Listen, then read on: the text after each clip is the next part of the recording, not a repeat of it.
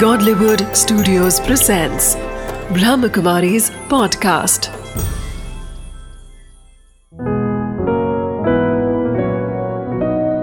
ज़िंदगी बने आसान।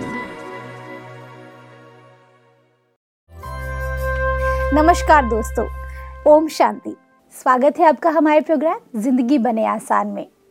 दोस्तों, आज हम बात कर रहे हैं इंटरनेशनल योगा डे की। योगा जिसका हमारी ज़िंदगी में काफ़ी ज़्यादा महत्व है चाहे वो शारीरिक योगा हो या फिर मेंटल योगा हो। मेंटल योगा उसकी एक नई परिभाषा हमारे ब्रह्मा कुमारीज ने इंट्रोड्यूस की है जिसका नाम है राज योगा। राज योगा के बारे में बहुत सारी इंपॉर्टेंट जानकारियाँ जानने के लिए आज हमारे साथ हैं बी के शिलू बहन। ओम शांति। ओम शांति। वेलकम टू आर शो दीदी।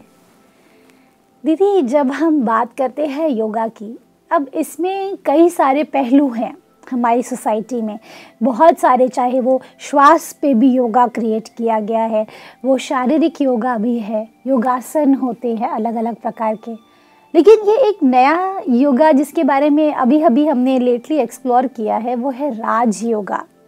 इसे राज, राजा भी कहा जाता है, सभी योगों का राज। वो राजा किस तरह से है?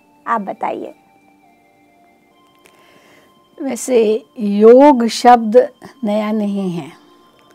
बहुत प्राचीन शब्द है और यह भारत की एक बेहद संस्कृति का भी एक स्वरूप है। लेकिन आज योग शब्द को योगा कह कर के वास्तव में शब्द का अपभ्रंश कर दिया है। अच्छा। जो असली नाम है वो है योग। पर योग को योगा कह कर के कुछ योगासन या शारीरिक आसनों का ही दूसरा नाम योग समझ लिया और उसको योगा कह दिया है तो योग संस्कृत के युज शब्द से निकला है अच्छा जिसका अर्थ होता है जोड़ना किसी भी प्रकार के जोड़ को योग कहा जाता है हम्म। चाहे वो चीज़ों का जोड़ हो हम्म। चाहे मन से हम किसी से मिलते हैं हम्म। वो भी एक जोड़ है। जी। दो व्यक्ति मिल कर के कार्य करते वो भी योग है। उसको सहयोग कहते हैं। हम प्रयोगशाला में ए और बी को जोड़ के सी पैदा करते हैं वो भी योग है। करेक्ट जिसको प्रयोग कहते रहते हैं। जी। अब जैसे हम गणित में चीज़ों को जोड़ते हैं तो फिर नीचे लिखते हैं कुल योग। करेक्ट तो कुल योग बना उन सबको जोड़ दिया और वो टोटल जो बना वो कुल योग है। टोटल जो हाँ, कहते हैं उसको कुल योग कहते final total final total exactly तो ये हर हर पहलू में हम ये योग शब्द यूज़ करते हैं। जी। समझो मैंने कोई बात सोची हम्म। और वो बात हो गई तो भी कहते अरे क्या संयोग है? हम्म। तो वो भी एक योग है। कोइंसिडेंस हाँ एग्जैक्टली हमने सोचा और वो बात हो गई। जी। ये कोइंसिडेंस है। समझो हम कि हम किसी को याद करते हैं हम्म। और वो याद कर ही रहे हैं उसके बारे में चर्चा चली रही है और वो व्यक्ति आ जाता है पहुँच जाता है। तो हम कहते हैं अरे क्या योग था मेरा? हम्म। मैं आपको अभी अभी याद कर रहा था और आप आ गए अच्छा हुआ। इसमें भी योग है। दीदी योग का संकल्पों से कनेक्शन है क्योंकि जब हम बात करते हैं आ, किसी को अभी आपने कहा कि मेरा क्या योग था जिससे आपको पता चल गया। तो हम कई बार ये भी कहते हैं कि मेरे संकल्प अरे मेरे संकल्प ऐसे थे और आपने सामने आ गए। तो वो भी एक होता है। इसको भी योग कहते हैं। है ना? क्योंकि मन जहाँ जुड़ जाता है ना मन उसके साथ योग हो जाता है। ओ किसी घटना को हम याद कर रहे हैं मान लीजिए और वो घटना बहुत पुरानी है दस साल पहले बीस साल पहले बीती थी। पर आज भी अगर उसको याद करते हैं लगता है जैसे अभी हो रही है। hmm. क्योंकि मन उससे जुड़ गया। करेक्ट। तो मन जिससे भी जुड़ता है उसके साथ योग है चाहे वो व्यक्ति हो चाहे कोई वस्तु हो चाहे वो हमारा पास्ट हो। चाहे हमारा पास्ट हो कोई घटना हो कोई परिस्थिति हो कोई भी बात हो तो कहेंगे मन वहाँ चला गया। क्योंकि तन तो वहाँ नहीं जाएगा वो तो बात हो गई। लेकिन मन तो एक सेकंड में कहाँ से कहाँ पहुँच सकता है? मन को कहीं भी जाने में देर नहीं लगती है। पास्ट में भी जा सकता है फ्यूचर में भी जा सकता है। हम्म। आज से बीस साल के बाद ये करूँगा तो मन जैसे वहाँ पहुँच गया लगता है कि हम बीस साल के बाद मैं क्या करूँगा क्या होगा वो सब जैसे अभी हो रहा है। दीदी इससे एक थियोरी भी मेरे दिमाग में आई। आजकल ऐसा कहा जाता है फ्यूचर के बारे में अगर बात करें जो मैजिक जिसे एक बुक का नाम दिया गया है।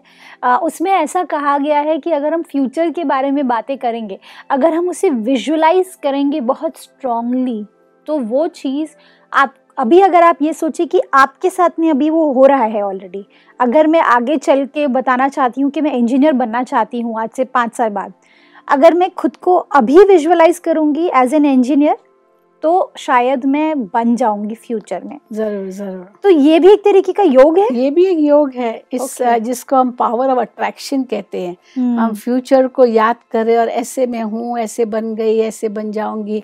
तुरंत और उसी से जैसे हम वहाँ पहुँच जाते हैं और वो स्वरूप बन जाते तो ये भी एक योग है। योग माना मिलन।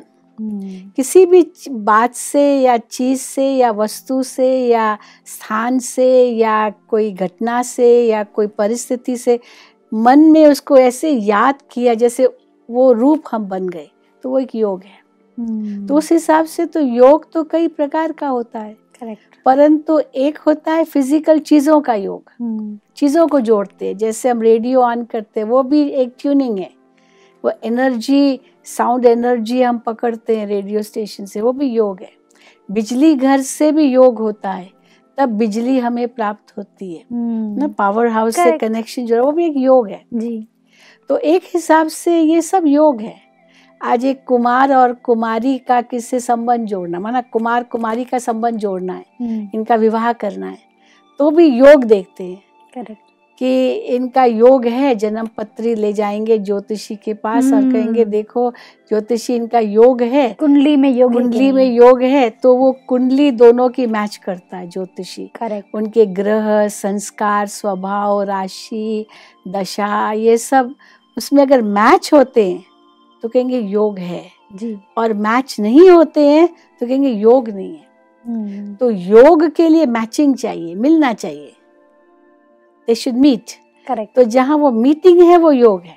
ओ तो कनेक्शन इज़ योग। हाँ योग means connection it's a meeting it's also a remembrance हम किसी को याद करते हैं तो जैसे मन मिल गया हम्म, तो वो भी एक योग है।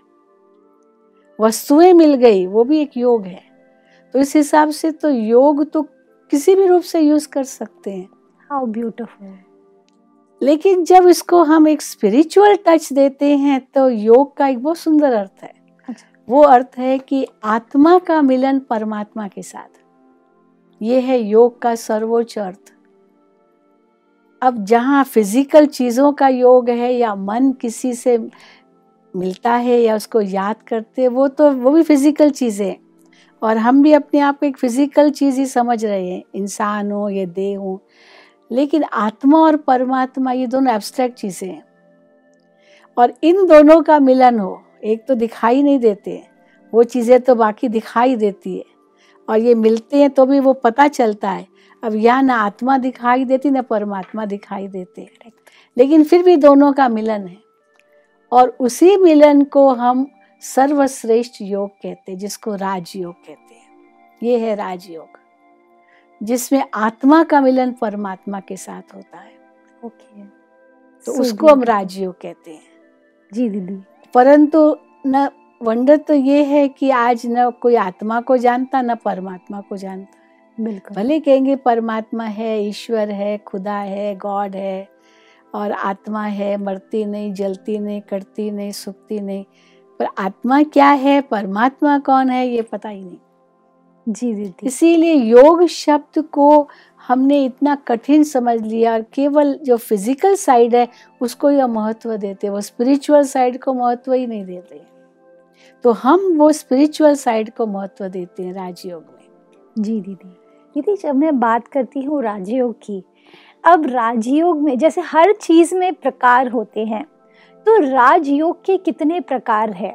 क्योंकि ये तो मैं समझ गई, आज मेरे ऑडियंस ने ये समझ गए हैं कि राजयोग का अर्थ है आत्मा से परमात्मा का मिलन, एक कनेक्शन और कनेक्शन भी कई प्रकार के होते हैं, जैसे आपने कहा वस्तु से होता है पास से होता है, आपके खुद के फ्यूचर से भी होता है कई बार लॉ ऑफ़ अट्रैक्शन होता है।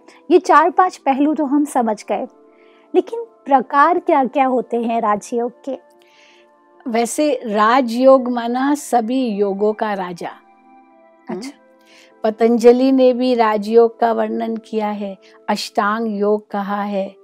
अब वो वो भी अपने तरह से सही है क्योंकि यम नियम आसन प्राणायाम प्रत्याहार धारणा ध्यान समाधि ये सब जो बातें आती है ये अष्टांग योग में आती है पतंजलि राजयोग में कहते हैं। लेकिन लोग न आज यम नियम को महत्व दे रहे हैं न वो ध्यान धारणा को महत्व दे रहे पर क्यों आसन को ही महत्व दे दिया है। हम्म, जबकि पतंजलि ने यही कहा कि आसन आपका सुखासन हो। जिस सुखासन पर विराजमान होकर के आप आराम से बैठकर आप ध्यान कर सके वो सच्चा आसन है सुखासन।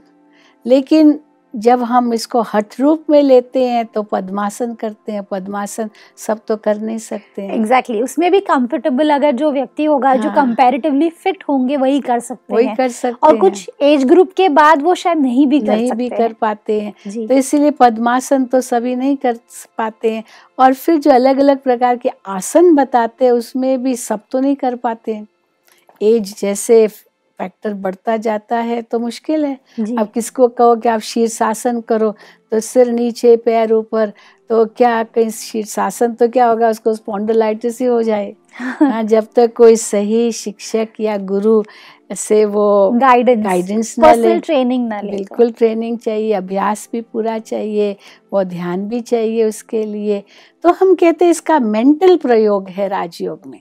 ओके मेंटल प्रयोग का मतलब क्या है कि जैसे कोई पद्मासन कर रहा है। जी। हम कहते हैं भले पद्मासन आप नहीं कर सको लेकिन पद्म जैसा जीवन बनाओ। ओ जिस प्रकार एक कमल का फूल कीचड़ में रहता है पर कीचड़ में रहते हुए भी वो न्यारा रहता है। हम्म, तो आप भी कमल सदृश जैसे कमल वो आसन है वो पद्मासन यानी कमल आसन है तो पदम जैसा जीवन बनाओ। संसार में रहो पर संसार आप में न रहे। क्या बात जिस प्रकार एक नाव पानी पर है मानो तो पानी पर नाव चलती रहेगी चलती रहेगी एक दिन पार हो जाएगी। लेकिन पार तब होगी जब शर्त है कि नाव में पानी ना आ जाए। हम्म। नाव पानी पर भले हो पर पानी नाव में नहीं आना चाहिए। True, अगर पानी नाव में आ गया तो नाव डूब जाएगी। डूब जाएगी बिल्कुल। तो जीवन भी एक नैया है। हम्म, संसार एक सागर है। अब उस जीवन रूपी नैया को इस भव सागर से पार करना है। परंतु ये भव सागर से पार तब होगा जब जल रूपी जो संसार का जल है वो मन में ना आ जाए। करेक्ट। बस यही हमें राजयोग सिखाता है। छोड़ो कुछ भी नहीं पर फंसो कहीं भी नहीं। Wow this is so beautiful हाँ। कि सब चीज़ों को छोड़ना नहीं है लेकिन उसके अंदर फंसना भी नहीं है। साथ ही साथ कमल पुष्प समान जीवन बनाना है और अपने आप को सब चीज़ों से परे रख करके जब हम आगे बढ़ेंगे तो हम महसूस करेंगे कि हम बहुत लाइट हैं। जी। जी दीदी। तो और दूसरा हम इसमें कहते हैं कि राजयोग माना जो हमको राजा बनाए। हम्म। राजा है। कैसे राजा बनते हैं? औरों का राजा नहीं। जी। दूसरों पर हुक्म चलाने वाले नहीं क्योंकि आज हम दूसरों पर हुक्म चलाएँगे भी तो भी वो करेंगे ये ज़रूरी नहीं है। करेक्ट। लेकिन अपने इंद्रियों पर शासन मैं अपने इंद्रियों का राजा बनूं अपने मन का राजा बनो सबके दिलों का राजा बनो ये राजा बनना होता है। अपने इंद्रियों का राजा का मतलब है कि ये सारी इंद्रियाँ मेरे वश में हो। मैं जो हम्म। बोल रही हूँ देख रही हूँ सुन रही हूँ और सूंघ रही हूँ हाथों से कुछ कर रही हूँ पैरों से चल रही हूँ ये सब मेरे कंट्रोल में है ये मैं नहीं कंप्लेन कर सकती हूँ कि ये हाथ पता नहीं कैसे चल पड़ा ये कैसे हम्म। इसने इस हाथ ने थप्पड़ मार दी कैसे हाथ ने थप्पड़ मार दी बिना मेरे आज्ञा के या ये मुख चल पड़ा कुछ बोल दिया जो मुझे नहीं बोलना चाहिए था या मेरी दृष्टि बुरी चली गई मुझे ऐसी दृष्टि नहीं रखनी चाहिए थी या मैंने ये गलत सुन लिया मुझे नहीं सुनना चाहिए था। तो ये इंद्रियाँ धोखा देती है। ये इंद्रियाँ मालिक बन जाती है। जी। हम जिस किसी चीज़ को हाथ नहीं लगाना चाहते पर फिर भी हाथ चला गया और हाथ उसको लगा दिया। हम्म, तो ये धोखा दिया ना? बिल्कुल। आत्मा रूपी राजा वो अपनी प्रजा से हार खा लिया। आप हाँ, ये हाँ, कहना चाह तो ये इंद्रिया सेवक है। जी। ये दास है। आत्मा इनका मालिक है। तो राजयोग माना आत्मा मालिक बन करके इंद्रियों का राजा बने। और इंद्रियों से कर्म कराए। Correct. मैं आत्मा इन आँखों से देख रही हूँ मैं आत्मा इस मुख से बोल रही हूँ मैं आत्मा इन कानों से सुन रही हूँ तो बोल रही हूँ देख रही हूँ सुन रही हूँ नहीं बोलना चाहूँ मैं मालिक हूँ।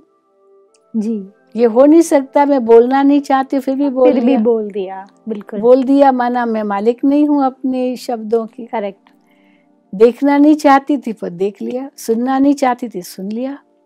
दीदी पर ये मेरे दिमाग में आया। आप एकदम सही कह रहे हैं कि हमें कंट्रोल तो करना है, लेकिन इतना आसान भी नहीं होता। आज अगर मैं बात करूँ, अगर मुझे कोई चीज़ खानी है, मेरी मनपसंद चीज़ मेरे आँखों के सामने है, मैं कैसे उसे रोक लूँ अपने आप को? क्योंकि भले उस वक्त शायद मुझे डायबिटीज़ है तो मेरे लिए वो स्वीट सही नहीं है। लेकिन जीप तो बोल रहा है खाना है। हम्म, और तो जीव के वश हो गए ना? बिल्कुल। तो जीव के वश होना ये भी तो जीव मालिक बन गए पर हम्म। मैं आत्मा इसका मालिक हूँ। करेक्ट। मैं आत्मा नहीं चाहती हूँ मुझे ये नहीं करना है तो मैं मालिक बन करके कहूँ नहीं। डिटरमाइंड हाँ डिटर्मिनेशन चाहिए। लेकिन अगर जीप मालिक बन गई तो धोखा मिल सकता है। हम्म। अब डायबिटीज़ है और मैंने मीठा खा लिया तो शुगर बढ़ जाएगी। फिर भले मैं कहूँ कोई बात नहीं दवाई ज़्यादा ले लूँगी ये कर लूँगी लेकिन कंट्रोल तो नहीं रहा ना। इम्बैलेंस हो इम्बैलेंस हो गए। तो इसीलिए राजयोग माना हमें राजा बनाता है क्योंकि आत्मा का ज्ञान मिलता है हमें। मैं आत्मा इस शरीर की इंद्रियों का मालिक हूँ। ये इंद्रियाँ मेरी सेवक है। हम्म, ये मेरी ज़रूर है पर ये मैं नहीं हूँ। करेक्ट जिस प्रकार एक ड्राइवर अपनी गाड़ी में बैठ करके ड्राइविंग करता है और गाड़ी को कंट्रोल में रखता है जी। जैसे उसको गाड़ी चलानी वैसे चलाएगा ये तो नहीं कहेगा पता नहीं हमको जाना था लेफ़्ट और चला गया राइट वो हम्म। कैसे ड्राइवर हुआ? हम्म, जाना था स्लो और कर लिया फास्ट चला दबाना था ब्रेक और दबा दिया एक्सेलरेटर ऐसे कैसे होगा? ट्रू तो अगर ये किया तो एक्सीडेंट होने की संभावना है। जाना है आगे या चला गया पीछे तो ये कंट्रोल से बाहर चला गया ना। जिस समय ब्रेक लगानी है ब्रेक लगा ही नहीं सका। तो ड्राइवर माना उसका कंट्रोलर जी।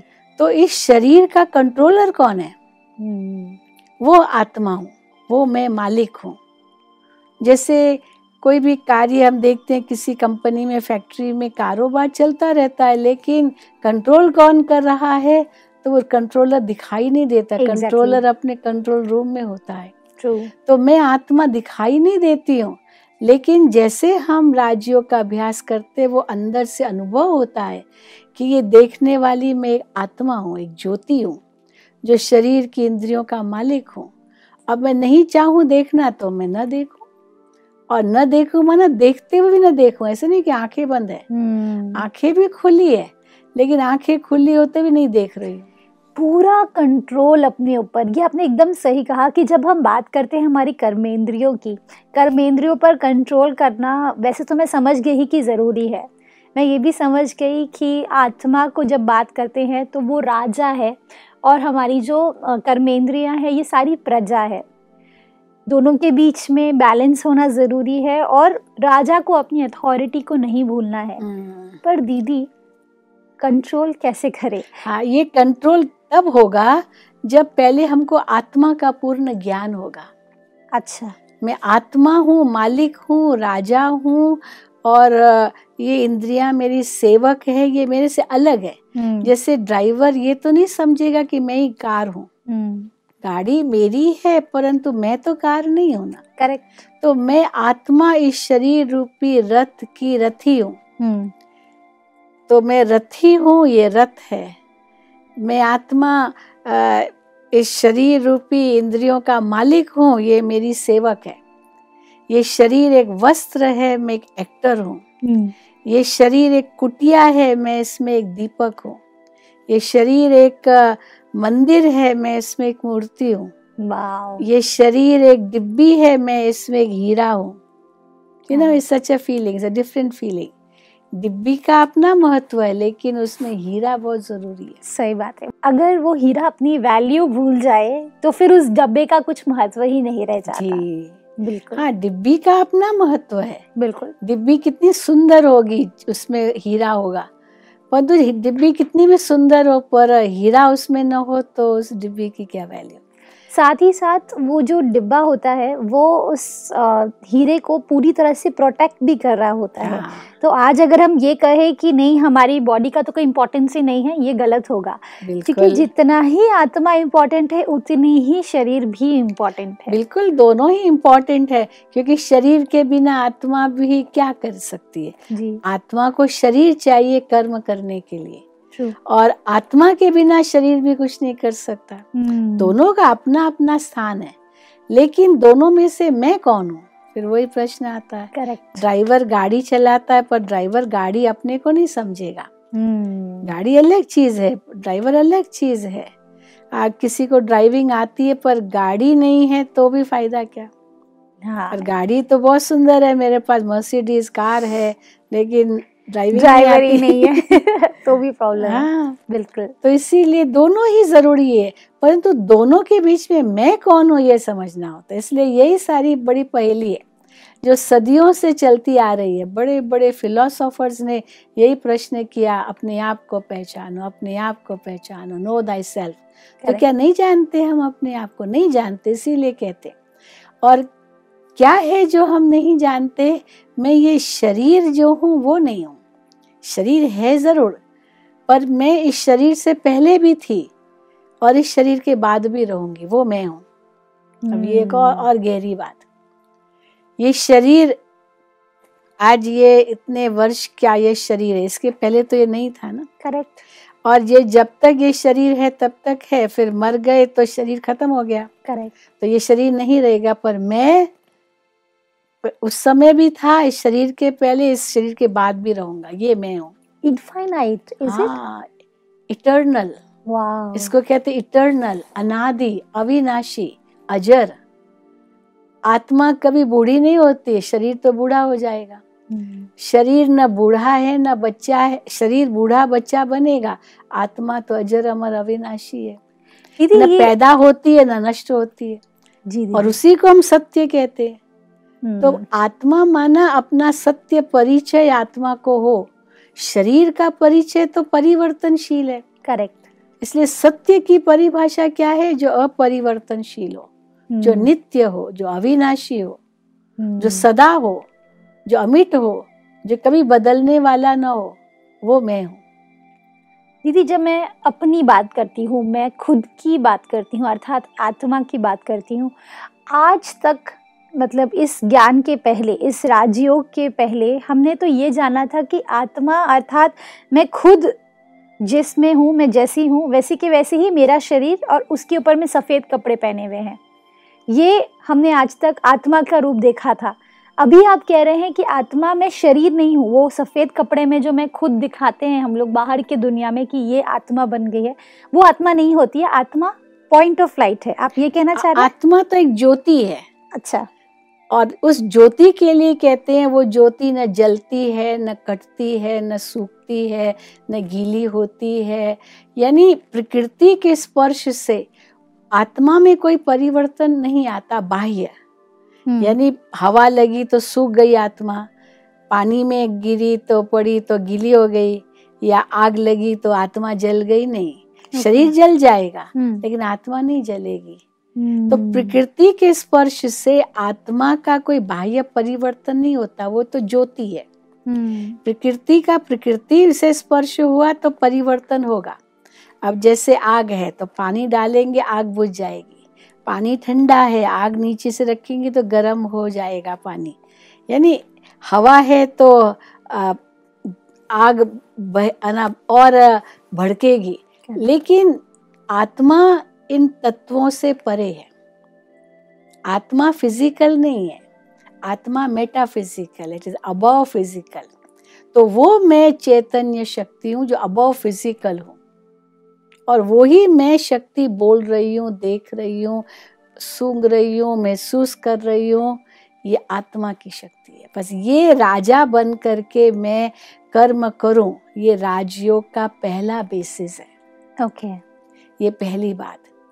फिर दूसरी बात है कि मैं राजा आत्मा अपने मन का भी राजा बनूं। जी। मन का भी राजा बनूं जो मैं सोचना चाहूँ वही सोचूं। करेक्ट क्योंकि मन भी मेरा सेवक है। हम्म। जैसे ये शरीर मेरा सेवक है इंद्रियाँ मेरी सेवक है वैसे मन भी मेरा सेवक है। मैं जो सोचना चाहूँ वही मैं सोचूं। करेक्ट और जो नहीं सोचना चाहूँ वो नहीं वो मैं नहीं सोचूं। बिल्कुल ठीक ये भी बहुत ज़रूरी बात है। जी दीदी। अभी क्या होता है जो मैं सोचना चाहती हूँ वो सोच ही नहीं पाती हूँ। जो नहीं सोचना है वो ही सोचती रहती हूँ। अर्थात मन पर कंट्रोल नहीं रहा। मन बिल्कुल ठीक कहा दीदी आपने। जब हम बात करते हैं मन पर कंट्रोल करने की वो कनेक्शन और वो पावर हमें, हमारे सुप्रीम सोल से मिलती है और वो सुप्रीम सोल के बारे में ज़रूर हम बात करेंगे हमारे अगले एपिसोड में। इस बार इस बार हम, जब हमने बात की, इसमें सबसे मेजर बातें जो हमने आज सीखी, वो हैं खुद पर कंट्रोल मन रूपी घोड़े पर लगाम, मन रूपी जो शक्ति है, उसे हमें रियलाइज़ करने की ज़रूरत है और हम नोटिस करेंगे कि हमारी कर्मेंद्रियाँ सभी अपने आप सही काम करने लगेंगी। थैंक यू सो मच दीदी thank you for coming in this show ओम शांति दोस्तों, आज हमने क्या जाना? जब हम बात करते हैं आत्मा की, आत्मा हमारे शरीर का एक प्रतिबिंब नहीं है। आत्मा एक ज्योति है। एक पॉइंट ऑफ़ लाइट है जो आपके ब्रुकटी के बीच में चमकती है सितारे की तरह। जब हम बात करते हैं आत्मा की, आत्मा राजा है।